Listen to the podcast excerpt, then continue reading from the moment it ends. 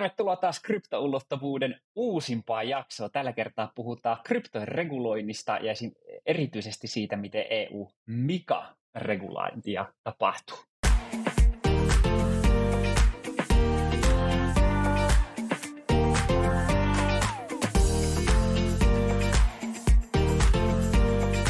Tervetuloa taas mukaan ja Ookele, moro morjens, mitä mies? No moro moro, mitäs tässä, mitäs tässä? Tammikuu, tammikuu kääntynyt, kääntyy kohta helmikuuksi ja, ja, ja kryptoissa on ollut ihan positiivista kehitystä, mutta näköjään pientä pullbackiakin tällä hetkellä meneillään.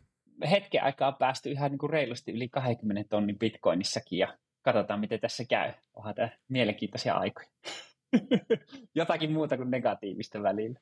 Uh, viime jaksossa, tai parissa viime jaksossa käsiteltiin noita tulevaisuuden trendejä ja, ja kaikenlaista siinä ympärillä liikkuvaa asiaa, mitä, mitä tuo Coinbaseilta oli tullut selvityksessä. Ja nyt ajateltiin, että pureudutaan tuohon Mika EU-regulaatiopaperiin tai sen, sen aiheeseen. Ei ehkä itse koko paperi, koska se on aikamoinen tota, noin möhkäle. Kyllä, se on Mika Seellä. Eikä ole se laulaja Mika myöskään. Eikö se oli muuten koolla? totta, totta, hyvin Se laulaja. Se, la, se Kaikki laulaja. on varmasti niin kartalla, ketä Mika nyt tarkoitit. Kyllä, kyllä. Mutta... eikä tarkoittanut Mika Häkkistäkään, Äh, sitä formulakuskia. Sitä legendaa.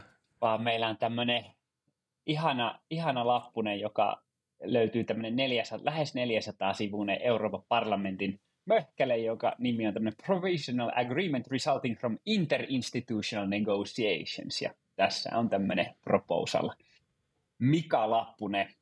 Ja tämähän on aikamoinen teksti, mutta koska se on niin pitkä, niin on parempi katsoa ehkä tämmöistä tiivistelmää, eli tämmöistä briefingia EU Legislation in Progress Markets in Crypto Assets, Mika. Niin kuin oikein äsken sanoi, että, että tota, si, sillä seellä. Ää, no ehkä vähän ta- niin, en, en sanonut sillä mitään. seellä. Et sanonut mitään oikeasti. Sanotaan Joo. nyt jotakin.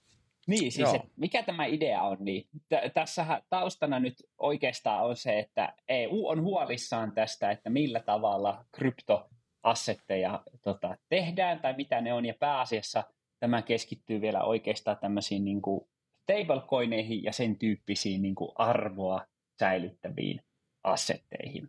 Niin, että tä- tässä on tavallaan, sanotaan, että halutaan suojella EU-alueella kuluttajaa ja oikeastihan tässä niin kuin varmasti halutaan suojella myös tätä niin kuin talousalueen omaa valuuttaa, euroa, näiltä tämmöisiltä valtiottomilta stablecoineilta.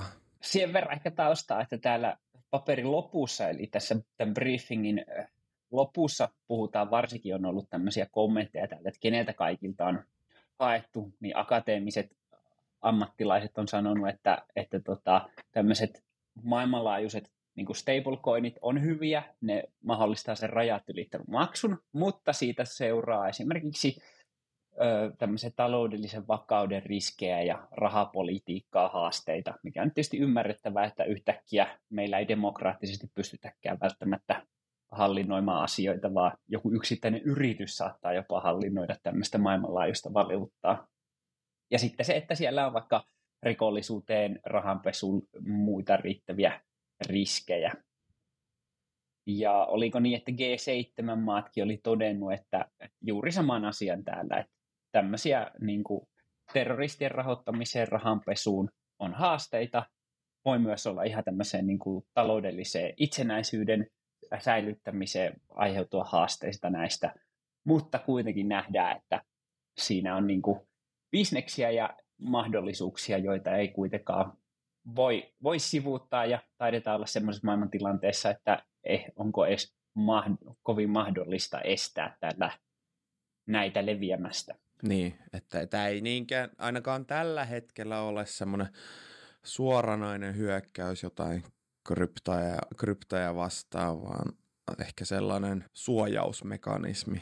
Tässä sitten puhutaan myös tästä, niin kuin täällä on hyvin, hyvin tämän briefingin niin kuin selittää näitä eri kohtia, mutta justiinsa, että lähtökohta on se, että, että tota, nois suojataan kuluttajia ja sitten myöskin se, että meillä on jotkut yhteiset säännöt koko EU-alueella, eli että jokainen maa ei tee jotain omaansa, ja se, siitä seuraa se, että meillä olisi hirveän hajanainen lainsäädäntö, vaan että meillä on yksi yhteinen periaate, pelisäännöt, ja ne on selvät ja ne on myös ennustettavat, koska esimerkiksi yrityksiä kiinnostaa totta kai, että voiko tätä, uskaltaako tätä asiaa tehdä, onko tämä ennustettavaa tämä tulevaisuus. Paljon, paljon niin kuin, hienoja asioita lupaa, mutta tavallaan johonkinhan Kyllä. se niin kuin, raja on vedettävä, että tämä ei niin kuin, reguloi ihan kaikkea.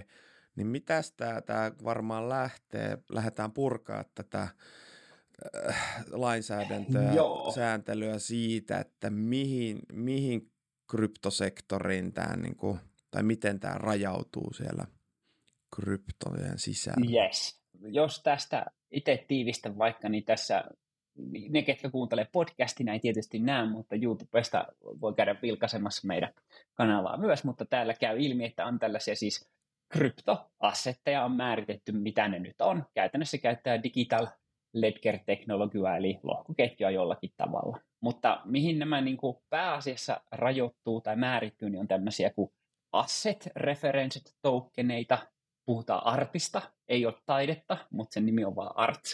Ja sitten on tämmöisiä e-money tokeneita, electronic money tokeneita, EMT, sähköinen raha, ja sitten puhutaan vielä, että käytännössä nämä nyt tarkoittaa stablecoineja. Ja sitten on erikseen vielä määritelty, että on utility token. Asset reference, se on, se on tavallaan, e, voi olla myös tämmöinen niinku rahatyyppinen, mutta se ei ole sidottu ehkä yksi yhteen jonkun, jonkun valuutan kanssa, vai se voi olla, että sillä taustalla on niinku kahtakin, kahta eri vaikka euroja, dollaria ja, ja sen tyyppistä kai. Mm. tai nämä on aina hyviä nämä, nämä kryptojen kategorisoinnit, koska niitä voi tehdä, niitä voi tehdä monella tavalla ja sitten ne menee vähän limittäin. Mutta ehkä sillä tavalla, että asset referenssit on, niin kuin, on jollain tavalla backätty jollain, jollain muullakin kuin yhdellä, yhdellä valuutalla ja niiden tarkoitus on sitten, no projektista riippua siihen ehkä kannata. E-money, no se, se, on, se on yksinkertainen, että niinku se, se, se, se säilyttää sen vakaan arvon ja sillä mm. voi käydä kauppaa. Yes. Sitä ei välttämättä, se asset reference token ei välttämättä ole vakaa. Ja mm. sitten utility tokenit on tällaisia, että niitä vastaa, että ne oikeuttaa sinua vaikka saamaan jotain, jonkun palvelun tai jonkun tuotteen tai tämmöinen, vaikka joku lippu, pääsylippu johonkin, johonkin tapahtumaan. Mm. Kyllä, ja tässä on vielä tehty tämmöinen, että, että utility token on semmoinen, että sen hyväksyy ainoastaan sen tokenin tämä tekijä tai luovuttaja, eli se, joka on tehnyt sen. Eli esimerkiksi nyt varmaan vaikka jossakin metaversessä, niin se, se, se sen sisäinen valuutta, että sitä ei voi käyttää kuin ainoastaan sen pelin tai pelimaailman sisällä vaikka, niin silloin se on ehkä tämmöinen utility token. Eli se on käytännössä rahaa, entäs, mutta entäs, sitä voi käyttää vaan entäs, entäs jos joku muukin kuin se issueri hyväksyy sen, niin sitten se ei ole enää EU-lainsäädännön niin. mukaan utility token, mikä on, meneekö se sitten johonkin asset referenced? Niin. No siirtyykö se vaan kategoriaan vai voiko se tippua niin kuin niin.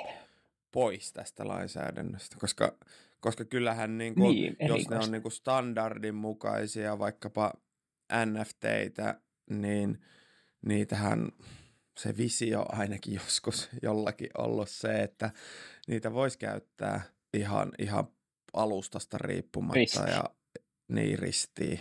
Ei, no kuitenkin käytännössä tällä hetkellä valtaosa noista muista kolikoista, nehän käyttää niitä, e, se on ERC20 standardin mukaisia, niin periaatteessa sinä voit vaihtaa mitä tahansa kolikkoa toiseen ja sillä tavalla jotenkin käy kauppaa, että tämä on varmaan vähän, vähän semmoinen niin kuin rajatapauksia varmasti tulee niin, ja vaatii tai lisää että mitä tuossa niin tarkoittaa, että hyvä, että maksaa niin. tavallaan, jos joku tekee käy niille jotain kauppaa, niin sitten toi issueri kuitenkin on joku maksumies sitten loppukädessä siinä. No joo, ehkä mm. pidetään tämä yksinkertaisena ja ei ole, utility token on toi yksinkertaisin määritelmä. Ky- kyllä, lähdetään siitä. Ja se, mihin tämä nyt niin kuin pääasiassa tämä paperi keskittyy, tai tämä lainsäädäntö, niin sehän on just nämä stablecoinit tai muut vastaavat niin kuin rahaa verrattavissa olevat. Eli on, on niitä monen, monen rahan vaikka tämmöisiä asset reference tokeneita. Mitä, mitä tämä nyt sitten meinaa? Mit, mitä jos, jos on tollaisia, mitä siitä seuraa? Miksi, miksi pitäisi olla tällaista, mitä pitää tehdä, niin ainakin täällä tota, sanotaan, että se kuka kehittää tätä, eli se organisaatio, joka nyt, jos me vaikka OK kanssa tehtäisiin oma, omaa vaikka stablecoin, niin meillä pitäisi olla white paperi ensiksi siitä, hmm. että mikä tämä on, miten se toimii, mitä riskejä siihen liittyy, ja voidaan itse asiassa katsoa kohta erikseen, että mitä white paperilla vaatimuksia on. Tämä ei ole siis nyt se sama HV white paper, mitä monella projektilla näkee, että sinne on kirjoitettu pari hauskaa riviä ja jes, tämä on projekti, vaan siellä ihan oikeasti joo. on niin kuin tarkat vaatimuksetkin nyt. Kyllä. Että oikeastaan tämä, no joo, tämä määritelmä menisi jotenkin uusiksi, että kryptoissa tuo white paper on monen projektin kohdalla ollut vaan vitsi, niin nyt siihen oikeasti tulee tarkemmat vaatimukset, mitä sen täytyy sisältää. Mm, ehkä sitä ei kannattaisi kutsua white paperiksi, vaan se olisi joku, joku muu declaration of jotakin, että joku selvitys tai muu mm. tämmöinen. Niin ei mene termit sekaisin, se on vähän. Mutta paperi kuin paperi, kuitenkin selvitys pitää tehdä. Ja mitä muuta? Pitää olla tietysti tämmöisen asset reference tokeni, niin sitten pitää olla jonkunlainen laki, lakitoimi, oikeustoimikelpoinen henkilö EU-ssa, ja sitten tota, noi pitää myös tämmöisen niin kuin EUn jonkun organisaation pitää hyväksyä se. Eli ei riitä, että me OG kanssa kirjoitetaan se paperi ja laitetaan nettiin, vaan se, että sen pitää myös hyväksyttää virallisella taholla, mikä nyt tietysti käy järkeen. No ehkä tähän lainsäädäntöön, niin että kenelle, ketä tämä koskee? että minkä, minkälaisia, että mitkä on tämmöisiä merkittäviä elektronisia rahoja ja, tai, tai tämmöisiä väkättyjä tokeneita, niin käytännössä täällä määritetään niin, että kaksi miljoonaa käyttäjää pitää olla, eli, eli milloin rupeaa koskemaan. Pitää olla se, että tota, market cap on miljardi, 500 000 tota, noin, transaktio per päivässä, 100 miljoonaa volu- transaktiovolyymia, ja sitten pitää olla vähintään seitsemässä tota, jäsenvaltiossa toimintaa. Eli silloin ruvetaan puhumaan, että ollaan, ollaan tota, noi, tämmöisessä oikeasti merkittäviä toimijoita. Tämä on siis nyt niin kuin Euroopan pankkivalvonnan näkökulma. Tämähän niin kuin, siis meinaa nyt sitä, että tämä, kun puhutaan tämmöistä kryptoregulaatiosta ja kaikki on ihmeissä ja hädissä, niin – niin, niin ehkä niin kuin me tavalliset sijoittajat, niin tämä ei niinkään koske, koske meitä, että edelleen voidaan käydä kauppaa ja vali, jos vaikka tämmöisessä keskitetyssä, keskitetyssä kauppapaikassa käy, käydään kauppaa, niin sen keskitetyn kauppapaikan pitää tuota, tar- täyttää vaatimuksia, mutta mm mutta tavallisen sijoittaja ei, ei niinkään.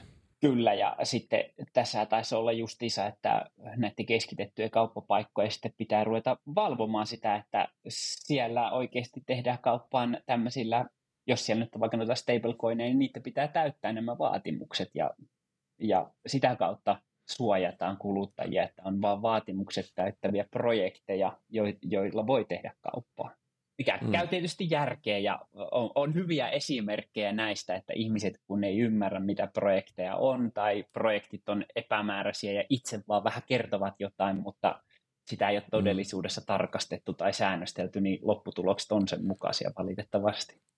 Niin, esimerkiksi tuossa white paperissa niin pitää jatkossa olla niin kuin jonkinlainen kuvaus projektin mahdollisista riskeistä, että ei voi olla enää sellainen, että joo, että sijoitat tähän, tähän niin tulee mm. pelkkää tuottoa.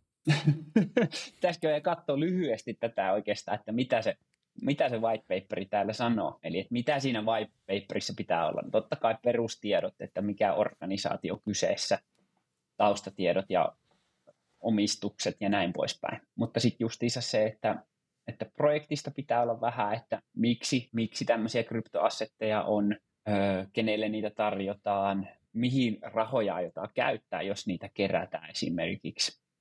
Ja sitten täällä pitää olla, mitä on mennyt vaikka näiden, paljonko maksaa näiden julkaiseminen ja kauppaaminen ja kaikkea mahdollista. Tosi paljon niin kuin joutuu kertomaan. Et niin kuin näette YouTubea kattavat, muille voin laittaa linkin tähän lakipätkään tuonne meidän podcastin kuvaukseen, mutta täällä on tosi paljon, että pitää niin kuin määritellä, mistä rahat tulee, kuka näitä omistaa, miten näitä kaupat käydään, millä tavalla riskejä hallinnoida. Eli esimerkiksi miten pidetään huoli, että se, ne rahat on olemassa ja jos tulee jotain ongelmia, niin millä tavalla sitten paikataan tilannetta ja kaikkea mahdollista teknologiaa, eli millaisilla konsensusalgoritmilla toimijat, onko proof of stake ja muuta, mikä on teknologia, johon tämä perustuu, ja niin kuin tosi paljon pitää oikeasti kertoa.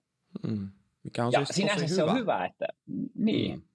että kyllä tässä niin kuin itsellekin on, on näitä stablecoinejakin kattonut, niin miettii just tämmöisiä, että okei, että hei, täällä pitää olla kuvaus siitä, että mitä riskejä on ja miten niitä hallinnoidaan. Niin olisi se toisaalta ihan kiva tietää semmoisia, niin kuin, että miten joku iso stablecoini vaikka meinaa tehdä tilanteessa, jos kaikki rupeakin myymään sitä hullulla määrällä, niin onko sitä rahaa oikeasti olemassa? Miten pidetään huoli, Mm. että se arvo säilyy ja kaikkea tällaista. Ehkäpä tässä voisi tavallaan ajatella, että tulevaisuudessa kannattaa käydä lukemassa nämä white paperit, ja jos ei siellä riskikohdassa ole, näytä olevan niin kuin uskottavasti tekstiä, niin siinä on jo ensimmäinen varoitus, että hei, että onkohan tämä nyt ihan ok.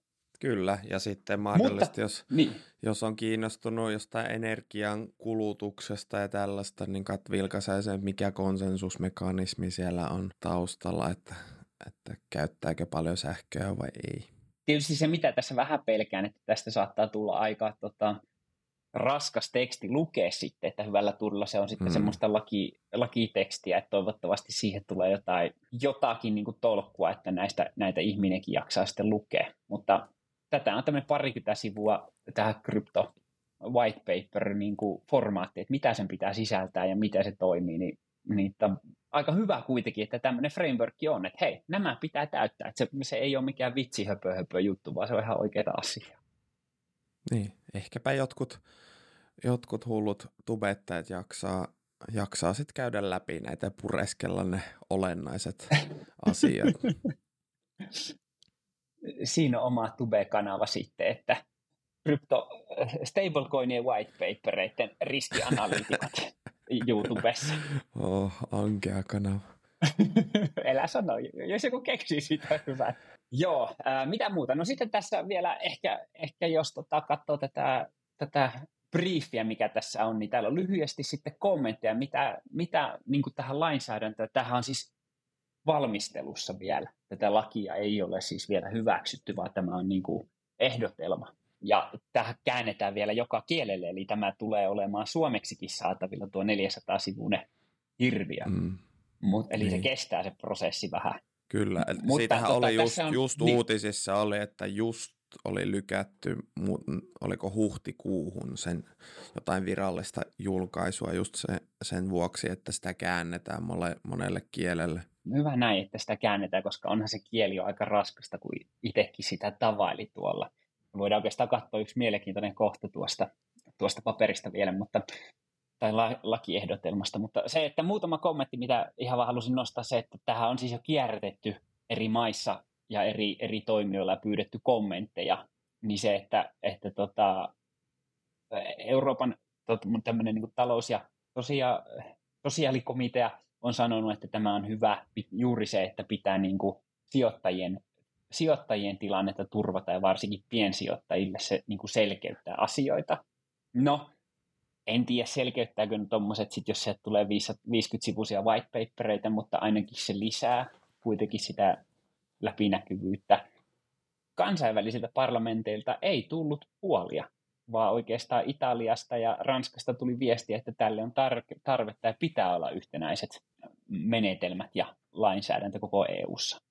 Ja sitten niin kuin tuossa alussa, podcastin alussa sanoinkin jo just näistä, että G7-mailta ja, ja tutkijoilta on tullut kommentteja, että kyllä pitää, pitää tehdä hyvä sääntely ja se, että tämä on oikeasti riski nämä stablecoinit sille omalle, omalle valuutalle ja sen sille taloudelliselle vakaudelle. Mistä ehkä tullaankin tähän mielenkiintoiseen. Täällä oli tämmöinen kohta, mitä hämmästeltiin hieman OG kanssa, eli, eli itse lainsäädännössä on täällä on tämän artikkeli 19b ja kohta 1, niin täällä on mielenkiintoinen tämmöinen sanotaan, että jos tämmöinen asset reference token, niin sen arvioitu neljännes, neljännesvuosittainen transaktioiden määrä ja siirrettävän rahan arvo per päivä on enemmän kuin miljoona transaktiota tai 200 miljoonaa euroa arvossa per päivä, niin silloin pitääkin lopettaa antamasta näitä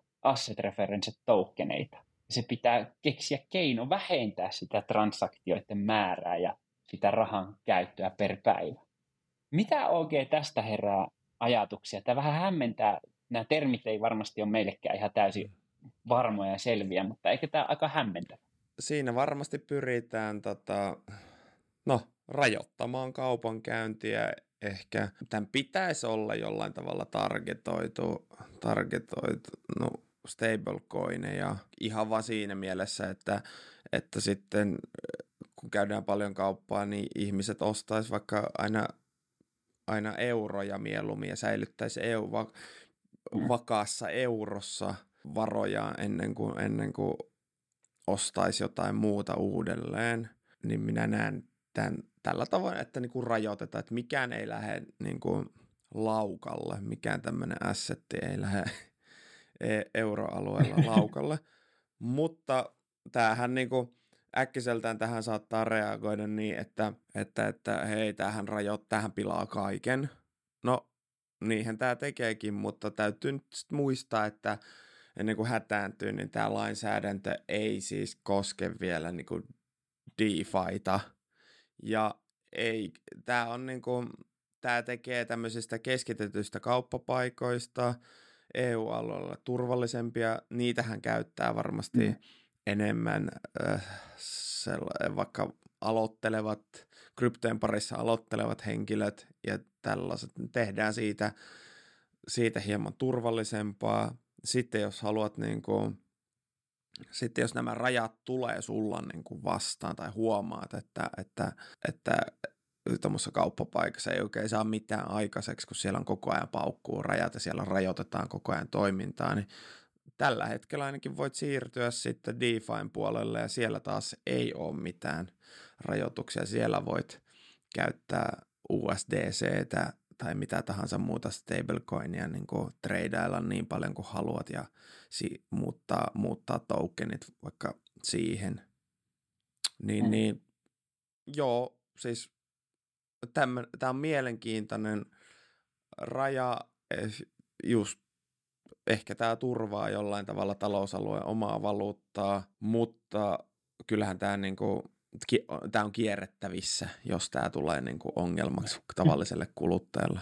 Niin, ehkä kysymyksenä on myös sitten, tuleeko se ainakaan niin kuin sanotaan tämmöisellä lähivuosina, niin tuskin on, on niin kuin kellekään meistä hirveä ongelma, että valtaosa ihmisistä kuitenkin käyttää edelleen niitä euroja, aika harvassa paikkaa pystyy sillä USDCllä tai muulla niin kuin maksamaan mitään muutenkaan. Eli tavallaan sitä ei nyt ihan semmoisena niin arkipäivän välineenä vielä käytetä.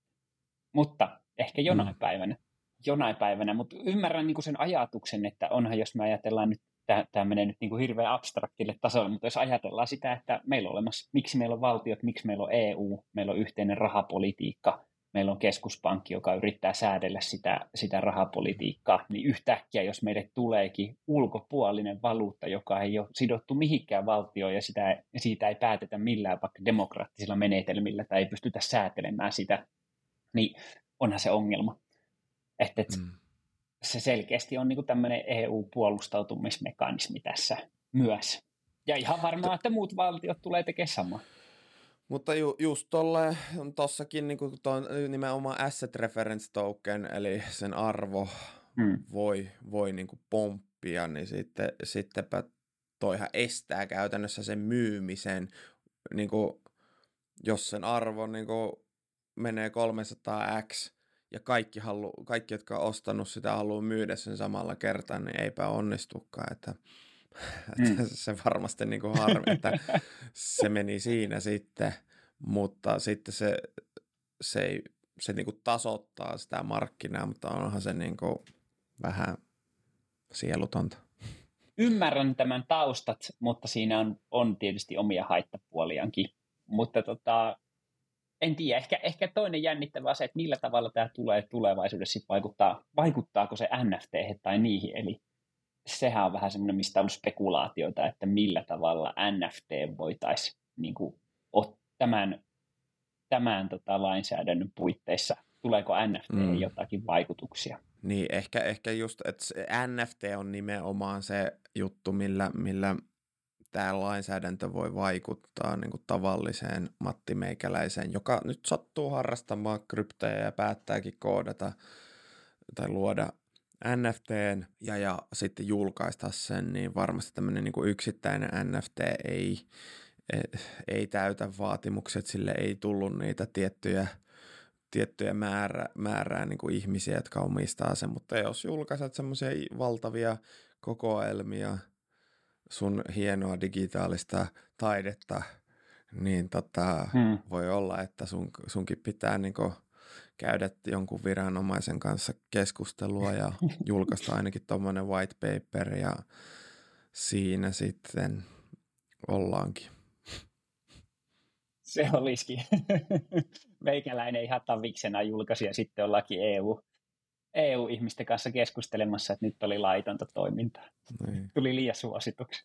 Mutta todennäköisesti ei, ei varmasti näin, vaan kyllä tässä on niinku ihan tämmöisiä isoja toimijoita haluttu kontrolloida ja säädellä sitä, että varmaan laki tulee tarkennuksia ja tämä lähtee tästä elämään. Että tämähän on nyt tietysti mm. eka versio tämmöisestä laista, ensimmäinen maailmassa, missä näin laajasti ruvetaan säätelemään jotakin tämmöisiä stablecoineja ja sitten se varmasti sanavalinnat ja muut kupliin myöhemmin johonkin toisiin ja tulee esimerkkitapauksia ja joudutaan tarkentamaan lainsäädäntöä. Näinhän se yleensä uusissa asioissa menee.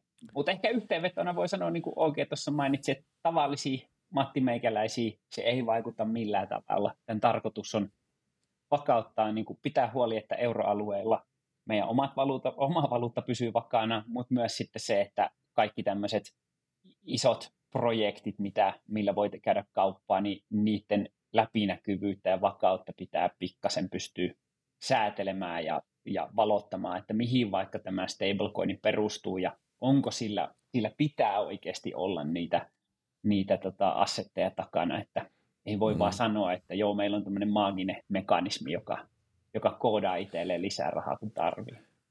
Kyllä, kyllä, ja just, että mikään ei niinku käytännössä muutu, mutta kun ennen jo tämmöiset keskitetyt exchangeit hullun bullrunin aikaan meni jumiin ja kaatui ja sinne ei päässyt kirjautumaan, niin nyt on tämmöinen lainsäädäntö, että se palvelu ei tarvitse kaatua estääkseen transaktioita, vaan voidaan niin vaan vedota, että siellä tulee ilmoitus, että että et voi myydä tai et voi käydä kauppaa, koska on täyttynyt joku raja ja tämä on EU velvoittaa meitä estämään nyt tämän, tämän kaupan teon. Sehän se niin kuin muuttuu. Että lopputulos on sama. Et päässyt sinne kirjautumaan sinne alustalle, nyt pääset, mutta et saa siellä se enempää aikaiseksi. Kato, tuli uusi tekosyy estää kaupan käyntiä. Joo, joo. joo. joo, joo niillä, Näin varmasti, niillä ei päkkäykset riitä ihan kaik, kaikkea, kaikkea kun, ne, kun ne tulee ne, ne runit, niin sitten on ihan, ihan niin kuin hullu, hullu, hullu meihemi käynnissä. No mutta hei, nyt mä ainakin tietää, se on julkisesti nyt sanottu laissakin, että näin, näin on. Niin, näin. Tulee semmoinen pop-up, että ää, ää, että nyt et voi ottaa näitä, näitä voittoja nyt, että ootakko, ootakko oot taas tappiolla. Kiitos tästä. Joo. Tota, olisiko se tässä tämän, tämän Mikan osalta, eli ehkä tämmöinen yhteenveto vielä ainakin meikäläisen oma mielipide on se, että siihen että siinä on 400 sivua, niin tämä ei nyt itteeni ainakaan niin kuin hirveästi hetkauttanut, vaan enemmänkin silleen, että joo, no näin, ymmärrän tämän, että tällaista sen varmaan pitäisi ollakin. No, vai miten OG siinä, onko, onko erilaisia ajatuksia tästä? Niin, ei, semmoinen, semmoinen paperi nyt tuli tällä kertaa. katsotaan käytännössä. Se, se, se siinä kiinnostaa niin, niin kuin aina niin. eniten, että, että miten se lähtee lentoon. Mm, tai ainakaan toistaiseksi ei nyt tunnu millekään semmoiselle shokkiuutisia ja muuta, vaan se, okei, okay, selvä. Niin. Hyvä. Kiitoksia tästä, tästä tota, jaksosta taas OGlle, että olet jaksanut minun kanssa tavata näitä papereita. Nämä on aina oma, oma savuttansa. Ja kiitoksia kuulijoille taas tästä jaksosta. Ei muuta kuin muistakaa subscribeata, kertokaa kaverille, käykää vilkaisen meitä myös YouTubessa, koska siellä näette kuvan kanssa näitä uh, ihania papereita, siellä on jopa vähän väriä ja alleviivauksia. Ja tota, ei muuta kuin oikein hyvää viikon jatkoa kaikille ja palataan taas ensi viikolla. Moro!